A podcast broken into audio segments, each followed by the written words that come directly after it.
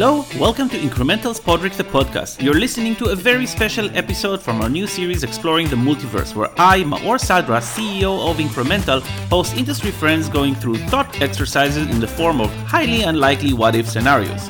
Today's episode is extra special because I finally managed to convince Eric Seufert to join my podcast after being hosted on the MDM podcast several times. Eric and I always love talking both hypotheticals as well as very likely scenarios, and in this interview we kept on course.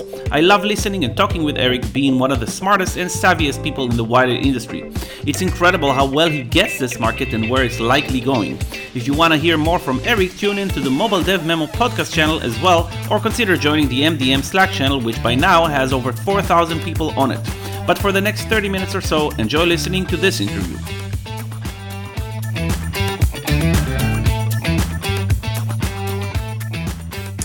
So today is a very, very, very, very special episode uh, because I have the luxury of having Eric on my podcast after I've been to his for like four times. So hi, Eric.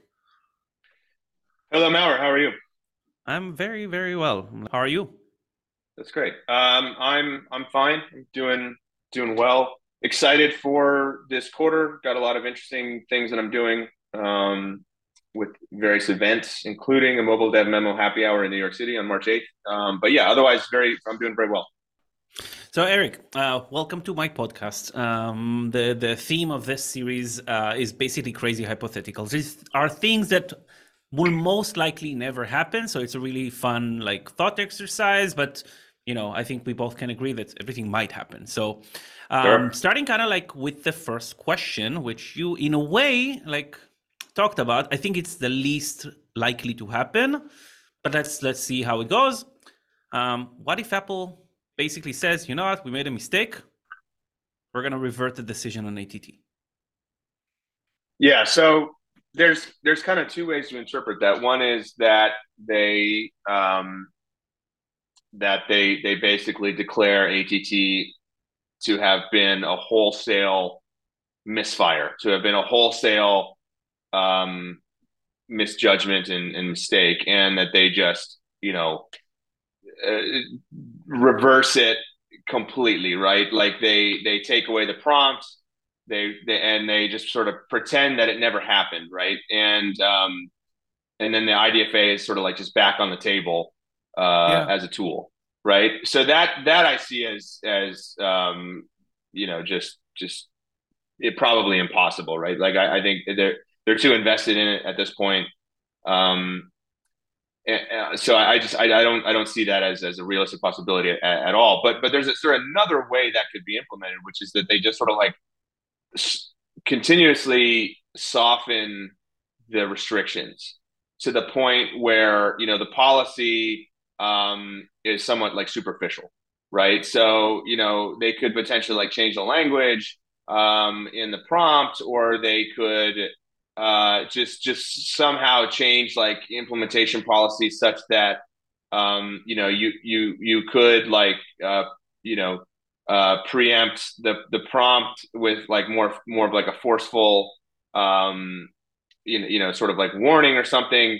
Um, anyway, there's or you could you know use emails or whatever. Like there, there's there's there's there's ways that they could leave ATT as just like a general policy and, and really just the, the opt-in consent prompt in place while softening the requirements like everywhere else such that either like the opt-in rate approaches 100% or um, they just stop enforcing it or um, you know you, you, the the there there are alternative uh, identifiers that evolve that end up um, being you know just as useful as the IDFA was. Now I also don't think that's going to happen because you see first of all, Apple just doesn't want that. Second, um, that it's not Apple necessarily like implementing these like restrictive policies anymore. It's the EU, right? And you see all the movement that's happening in the EU, and, and Apple's not really the concern any longer. It's the EU is saying, well, no, um, under the e-privacy directive and, and even GDPR, uh, there is no way to use first-party data for ads personalization without getting consent. Right now, there's all these other like in the, within the GDPR. There's you know other legal bases but those aren't uh, those those aren't acceptable for personalized advertising. For personalized advertising, you need to collect consent. So, you know, in that sense, it doesn't really matter what Apple does um, because the the EU is is is sort of like they have begun to interpret GDPR in kind of like the um, you know but, the. But then let's let, let me be like a little bit of like devil's advocate. Um, so you know we have the privacy side, but we also have the uh, anti-competitor, um, the anti-competitive behavior, the monopoly essentially. Essentially like apple's att indeed hurt a lot of companies that whose main business was advertising or performance marketing and so on. Facebook uh, snapchat we just talked about like a couple of those. And so essentially one like hypothetical direction could be that apple is forced to essentially level the playing field to everyone by allowing some kind of a identification on the user level because essentially that's what hurt a lot of other companies well, no, but that's exactly what I'm saying. Is is what the EU is saying is that doesn't matter. You still have to ask for consent, right? It doesn't matter. Like none of this is none of this is permissible, right? This is what the EU said and made clear, right? Because they just had the um, the decision about Meta using first party data for ads personally. So it doesn't matter. It doesn't matter. Like what what the GDPR, what the EU has said, or the, the EDPB has said, is that your interpretation of the distinction between first party and third party data is meaningless to us. By law, we've said that it's all bucketed under the need for utilizing one of these legal bases for uh, for, for uh, processing. And I don't care that you think that there's a distinction between first and third party. We don't think that. Um, and so, you know, you've got to follow the GDPR. And so I, so I guess my, my, my bigger point here is like, it doesn't, it wouldn't really matter. Even if, even if Apple did the wholesale reversal. They said, forget ATT ever existed. We're just going to pretend it never happened. Um, the, the sort of new world that we're living in is more defined by the sort of EU interpretations of GDPR than it is by anything that Apple is promoting or Google's promoting or whatever. Okay, so um, do you think do you think anything could basically make this like let's say evolution of where we are today, privacy EU laws ATT change? No, no, never. It's going to get more extreme. Um, it, it's only going to get more extreme. I don't, I don't see there. There's, there's, we're just. I think that's that's that's the thing that people really need to recognize is like there is going to be a steady drumbeat of you know regulatory uh, restrictions, uh, legislative restrictions, and I think we should all prepare for that. Right? Forget about ATT. ATT's over. ATT exists. Like, there's no reason to be fighting it. Um, like I, I was actually like really disappointed with um, there was a, a recent uh, instance where someone from like a, a advocacy group uh, at a big kind of annual meeting uh, for that advocacy group, um, you know, called Apple out for the decision it made to to institute ATT and said that Apple wasn't um, you know, willing to, uh, you know, kind of come to the table to negotiate or to work out a solution that everyone found acceptable. And it's like, well, that would have been a great insight two years ago, but that is fighting the last war now. Like, forget about it; it's done. And you know, we're about to actually lap ATT to the point where we're not even talking about it anymore as like a drag on growth because it'll just be systemic, it'll be endemic, right? What we need to be talking about is not having a productive, uh, fruitful, you know, dialogue with Apple. It's having a productive, fruitful dialogue with the EU. And you know, my sense is that like people have totally abandoned that idea altogether. But like that's where the next set of restrictions will come from, or you know, potentially in the U.S. too. But I'm I'm less. I, I feel like I, am less sort of. Um, uh, I, am less convinced of that now. That there's going to be like a big, uh, robust uh, national privacy law passed in the U.S but it's all going to come from the EU. And that's where these discussions need to be happening. That's where the case needs to be made that look, the consumer benefits from a lot of this stuff. So let's make sure that we provide an avenue for you know ads personalization to happen in an efficient way that doesn't compromise personal uh, privacy.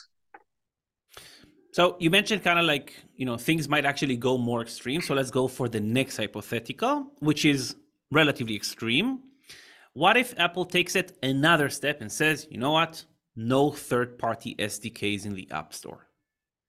So that's that's a really interesting um, idea, right? And I was pretty convinced that they were going to do that like last year. I think one of the big calls that I got wrong last year was when I thought that Apple was going to block fingerprinting with some new policy or some new feature or tool in uh, iOS 16, and they didn't do that. Right now, they what they did do is they had you know that nice woman gave the talk in the developer uh, you know workshops, and she yeah. said, "Look, fingerprinting's never allowed." And okay, they they at least um, you know superficially addressed it, but they didn't say we're going to start punishing you for it. Yeah, right I now, I was one. I was I was wrong about that. I thought they would. I thought they were going to do that. And they didn't. I was wrong. Um, but you know, blocking third-party SDKs, the way I thought that they would do that would be to implement, um, you know, basically the same thing that, that Google has talked about with Android, right? Uh, you know, which which was to put the all the ad tech SDKs in this separate environment, right? The SDK runtime, and and uh, and sort of sever sever those SDKs access to the permissions that the apps get, right? So that's the issue now. It's like you publish an app, all your SDKs inherit the permissions that your app gets. Well, that's not right, right? The user doesn't know what these SDKs are doing. They should what what Google said the the, the solution to that is we'll put the ad, ad tech SDKs in a runtime where they only get very specific access. They can't just they don't get like run of all the access that you have as an app, and in that way they won't be able to do fingerprinting, right? And that and and what Google even said was our first implementation of this uh, is basically just to block fingerprinting. Like that's the purpose of it. They said that out loud. They said it explicitly, right? I thought Apple was going to do the same thing. I think they probably still will. Um, so I think that's actually kind of likely to happen. Not not that they block the SDKs, but that they say, well, yeah, you can have these SDKs, but they have to go in this runtime, and we're going to prevent the access uh, to these device parameters such that it's not possible to do fingerprinting. I think they probably will do that. Now, what happens when they do that is that the bottom falls out of the sort of attribution market and everyone has to move to probabilistic, not what ad tech companies call probabilistic, but actually exactly. like real sort of like, you know, uh, econometric models of, uh, of impact. That's a good thing. You should be doing that now. Why? Because this might work right now. It's not going to work in two years. And, you know, and it's not going to work in Europe very soon, I think. And so, you know, you might as well prepare for the long term future instead of clinging to this tactic, to this loophole that actually is not that precise and doesn't really work that well anyway. So here, it's not it's not a what if; it's actually a more of a win that you think. Well, a win for who? uh, no, it, so again about so again, basically, if we say like you know, kind of like an M particle style, you get this, you get that your bet is not it's a what if scenario, it's a when scenario to happen. Right. Yeah, and I mean it's it's inevitable, right? And so um, who would win? I think anybody that uh, well, look, I I think advertisers would win in the sense that they would not be relying on an imprecise, um, unreliable approach to doing ads attribution, which fingerprinting is. Fingerprinting is not precise. You should not be relying on that for making business decisions, right? It's not precise. Um, you know, you're doing overcounting. Uh, you know, you're you're you're double counting your conversions. You shouldn't be relying on that in the first place. So in that sense, I mean, advertisers win. Now, we, we actually had a podcast where we talked about why why do advertisers even accept this? Because there's broken incentives all along the value chain. But nonetheless, I think advertisers in that sense win. I think, you know, consumers probably win. Fingerprinting is a privacy disaster. Fingerprinting's even worse than what you had prior to ATT because with ATT, at least you had LAT, where I could go in my settings and turn it off. Now you have no choice. Like you're just getting profiled. Um, and they have no say in the matter. Like that, that's a disaster. Right. So I think consumers probably win. Now, like a lot of ad tech doesn't win, but they shouldn't have been doing this anyway. They shouldn't, it was against policy, right? It's hostile to consumers, and it doesn't work that well. They shouldn't have been doing this anyway. This was a band aid. And if they were doing it, they should have set a timeline on it. Look, you know, this is a band aid. We're going to keep doing it for like the six months, one year after ATT, but you know, we're we're investing into the technologies and the infrastructure that's going to allow us to segue away from this. And they never did that because they became a crutch. The crazy thing, by the way, is that, like you know, theoretically speaking, Apple could do this tomorrow. Like yeah. honestly, I I I think when when ATT was first announced, I think no one was ready. Okay, and they gave like yeah. a three months notice, which I think the enough industry pushed back, like delayed it a little bit yeah. to fourteen point five rather than fourteen. But still, this was like out of the blue eh, for many many people. Again, I think you and I saw it, read it, but we never assumed the timeline. So yeah. even today, you know, the policy the policy already says you can't do fingerprinting. Policy right. already says it. It's just and, and, it, and it, ha- and, it, and it has since the beginning of yeah. the policy. It's not new, right? That wasn't an ATT introduction invention. Yeah, yeah, exactly. But uh, like essentially like taking action could happen tomorrow morning and then no one is ready. Yeah. Right. But yeah, I think so. I think uh, my sense is like that's not unlikely. That's very likely. I just don't. I have no idea when. Okay. Let's go for another hypothetical. So this one, hopefully, maybe is a little bit less catastrophic, a little bit more positive. Okay. What if Google, okay, and we're separating now the app stores and we're talking about Google decides, you know what, we're going to encourage app developers and we're going to reduce the app store fees to 5% overall. Yeah. So that's super interesting. Um, I wouldn't be surprised if they if they reduce the the rate, um, the take rate. I don't think they would go to five, but like that's that would be really aggressive, uh, and it would be really interesting. Because what I'd be interested to see what you know in that in that um, were that situation to to to take place. I'd be interested to see how how Apple would respond, right? Because they've they've more or less moved in lockstep on everything. I mean, they they moved in lockstep with the initial take rate, right, thirty percent. They moved in lockstep, you know, uh, on the reduction to fifteen percent for year two subs, right? Um, and then they've been moving in lockstep on the uh, take rate for off-platform payments, right? So, you know, there was South Korean law that mandated that these platforms and, and actually this law was directed at Google, right? Because Android is so dominant in South Korea because of Samsung. Um, it was actually like nicknamed the, the Google something something law. Uh, but they mandated that you must allow alternative payments. So uh, you know, Google did, Apple did, but South Korea they take 26% instead of 30, right? And they both converge around that 26%. Right? That's a that's an arbitrary number. I mean, that I don't I don't I want to say that they I doubt they communicate on this stuff, but it's like whoever moves first, the other just matches. Right. And then in, in the Netherlands with dating apps, they converge around 27. Again, very like just just arbitrary number. Like that that's not a coincidence. Um, and and so my sense is, you know, that might break the lockstep. If Google went down to five, I don't think Apple could afford to do that. Right. So my point um, you know, following the Epic trial was that look, the App Store is the game store. Every other category of app that uh, potentially transacts in the app is has a carve out in, in, in terms of the App Store guidelines in some way, right? So you get you had the Reader app carve out first, then you had the multi-platform carve out, right? Netflix, for whatever reason, and this isn't even justified by the the uh, policies, I don't think, has a carve out for allowing its games to be gated by the Netflix login, right? Which I don't think you can justify with or support with any of the uh, existing policy, right? That's just a Netflix carve out.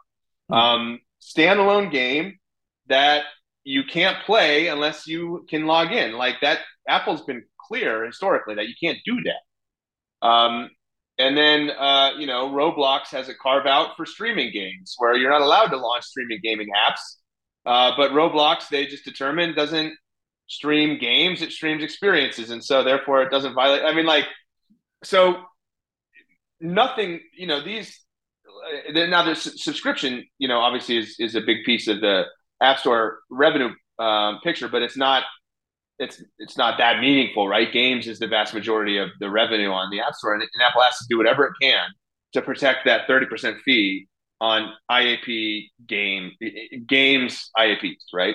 And I don't, don't think Apple um, could tolerate a drop down to five percent because then the services narrative gets undercut, right? The services are supposed to be the growth vector. You know, obviously ads falls into services. A lot of the content platforms that they've launched fall into services. Hardware sales slowing down, right? This year had a horrible holiday yeah. hardware sales and they need that growth. And if they just basically took, uh, you know, five sixths of it away, you know, that's going to gut, uh, you know, App Store revenues in a time when App Store revenues actually were pretty much flat for the year anyway, right? And I don't think they could tolerate that. So I don't think Apple could maintain that lockstep. I think they'd have to find a way to say, okay, well, yeah, it's five percent for all this stuff, but games IAPs remains thirty percent. So again, going back to the question, so let's let's go for for this. Like again, Google decides, you know what, we're doing this because yeah. in a way like google like you know you if you you compare like the same app on android versus ios it's just a different experience okay? yeah and and again maybe it's the uh, uh, what is it the fragmentation of devices maybe it's a, a bunch of stuff but generally it feels like developers are not putting the same amount of resources into their android app versus their ios app now do you think essentially if google makes this change suddenly we see a shift of quality budgets resources to the point where developers start saying you know what? I'm putting my eggs on android. Like i'm yeah. literally taking yeah. making more money. I think so. I think i think so. I think i think um, I, I think that's already happened a little bit with att right? So keep in mind like google offers just a lot more tools for gaming advertisers for android um, right? Because they have the ads platform too.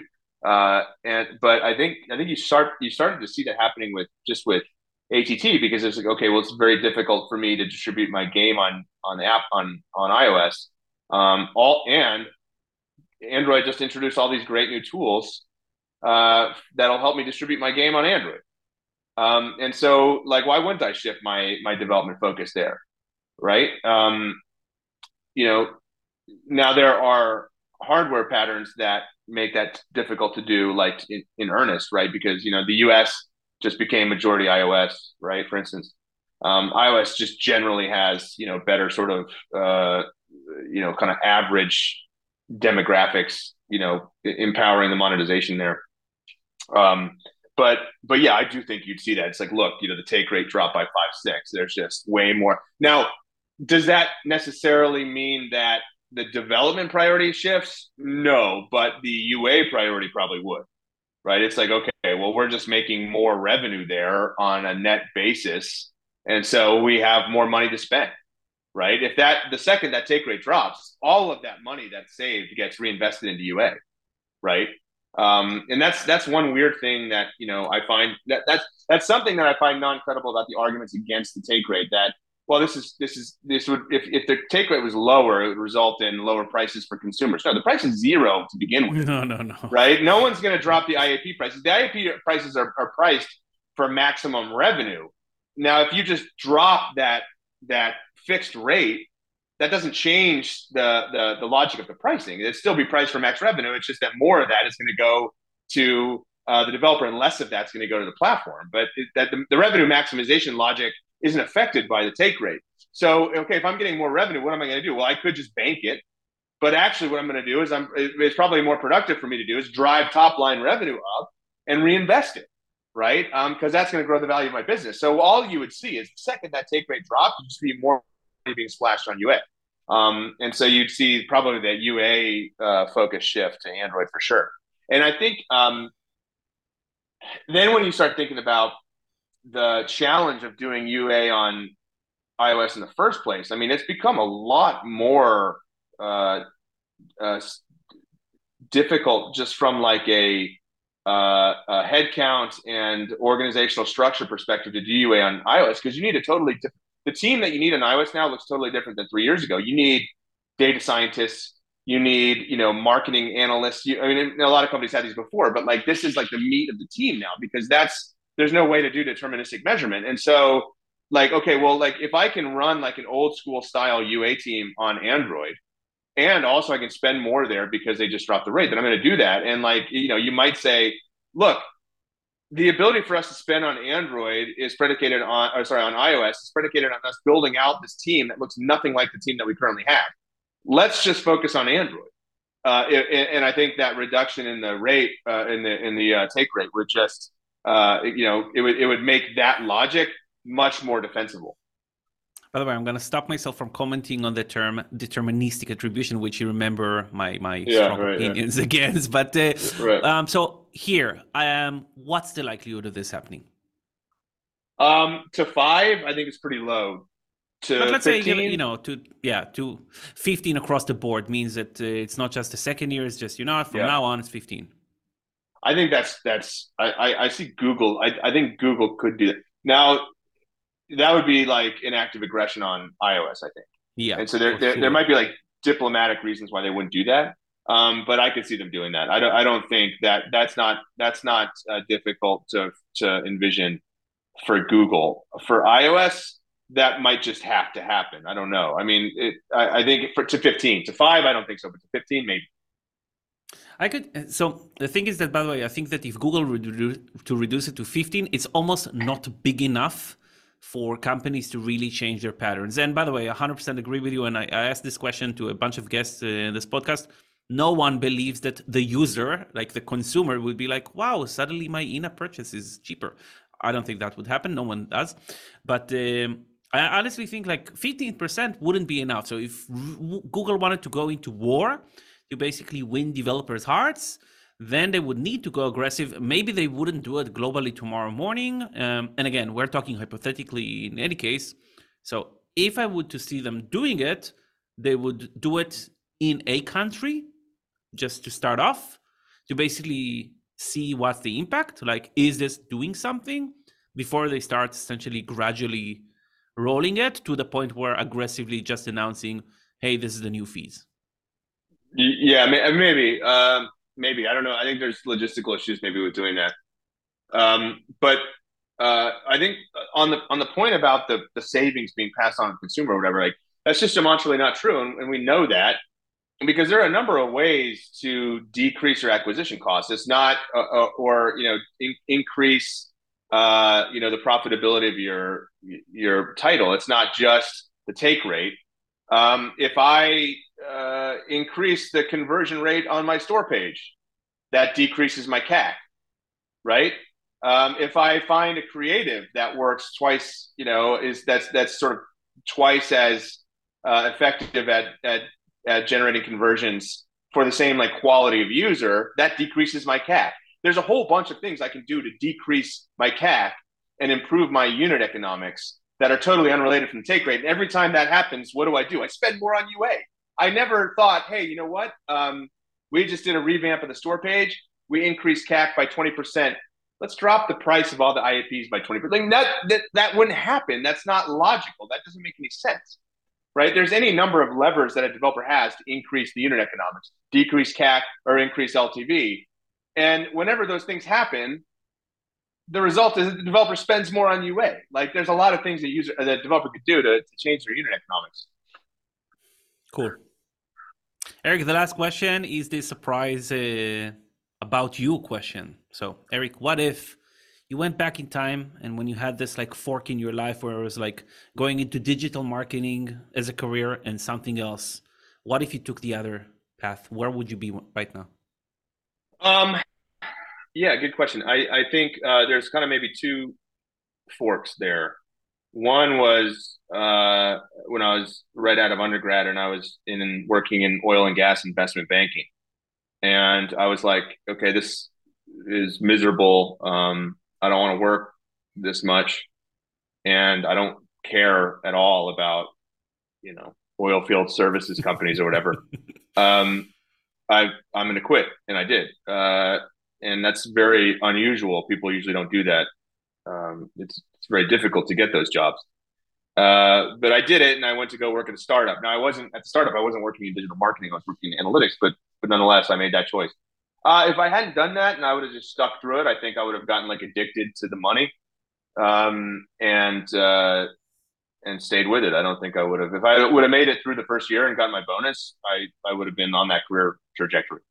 Um, maybe would have transitioned into tech investment banking, but nonetheless, I probably would be in in investment banking.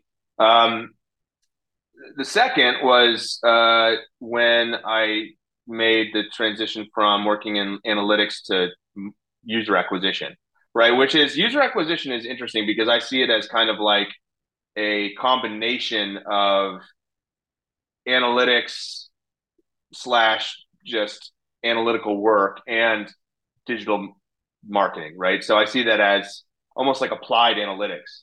Um, you're taking like you know your analysis skills and you're applying them to this this specific function. If I hadn't done that, um, I don't know. I pro- you know that was uh, that that happened in, in in taking on a new job. So I got was working as like the you know head of analytics or whatever at a company a, a, a, gaming company, and then I got offered the head of marketing role in another gaming company, and so I just took it, and that was it. And now I'm in marketing. Um, if I hadn't done that, I probably would have stayed in analytics. But I think analytics itself has evolved so much, and like these disciplines have kind of converged that I don't know that my life today would be very different. Like if instead of taking that job as a head of marketing, I took a job at another company as head of analytics, like my life would probably look relatively similar to what it looks like today. I don't think there would have been a, a drastic uh, change in in my day to day. And by the way, if let's assume again hypothetically, if you could make the same amount of money in whatever job you had in the past, which job would you go back to? Oh man, well, just from like a lifestyle perspective, um, my you know a time in my life that I, I look back on wistfully is uh, I was right out of grad school. I got a job at Skype in Tallinn, Estonia, which um, is is just a beautiful town. It has this really charming and and pretty well preserved old town. I lived in the old town. I had an apartment that was literally across the street from this uh, eight, uh, 17th century church that at one point was the tallest building in the world, or that's what's that's what's claimed. But I mean, it's pretty it's pretty tall. But it doesn't. I you know in the 17th century probably there weren't that many tall buildings. I can imagine that. Um, I you know had a bunch of friends. We basically I made nothing. I made no money. Uh, I mean, I made money, but I made very little money. But yeah. I had no restrictions or constraints with money because at that point, Tallinn was still relatively cheap. Estonia, um, you know, was was was a, a you know kind of like a, a, developing nation, call it. Um, I could go out and eat dinner out anytime I wanted to. I could go have drinks anytime I wanted to. I could. I had no restrictions on money. Had tons of friends. Went out all the time uh, you know, Skype was like really good about working from home. So like, you know, if I was out too late the night before, I just worked from home the next day. Uh, you know, that, that was, and uh, you know, I, I was, my wife can't get mad at me for saying this because I was dating my wife. We weren't married, but you know, you know, in a, in a committed relationship. So like, still had her in my life. Like everything was great. Um, you know, now Estonia is quite expensive, uh, and I don't, I don't know that lifestyle would be possible. But, but yeah, that, that if I could you know, freeze that moment in time, that would be the one. Um, although I would, you know, then I don't know, I would miss my son, but but yeah, maybe if I could introduce uh, him, you, that's a, exactly putting exactly. all that putting all that stuff aside, yes. that would be the moment in time. Nice, cool. Wow, sounds like uh, very good memories. Oh yeah, yeah. 2000 and, and so this is, and then it all started going downhill when they adopted the euro. So I remember uh, I used to I used to uh, go by tram to work every day, and there was like a little kiosk there, and I would buy a Coke Zero every day. And uh, I on the last, so I don't remember when Estonia adopted the euro. I, I want to say it was 2011, like January 1st, 2011, or maybe it's 2012, but nonetheless. So like my last day going to work for the year, I go, I buy the Coke Zero for whatever it was, uh, 12 krones, which was like 80 cents or 70 cents or whatever. Um, and then I came back for the first day of the new year I bought uh, a, a, Coke Zero and it was a euro.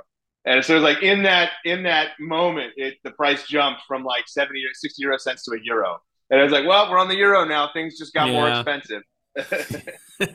yeah, a lot of countries did that when they switched to euro. They're like, well, we're not going to bother with like a currency exchange. You know, it's just this is the new number. Good right. Yeah. Yeah. Yeah. Yeah. Yeah. Cool. So, Eric, thank you so much for your time. It was really a pleasure to have you finally on my podcast. And uh, yeah, looking forward to seeing you soon enough in GDC, I guess. I'll, I'll be at GDC probably for just a day or two, um, but then MAU in May for sure. MAU for sure. All right. All right. See you there. Thanks for having me. Cheers. Bye bye.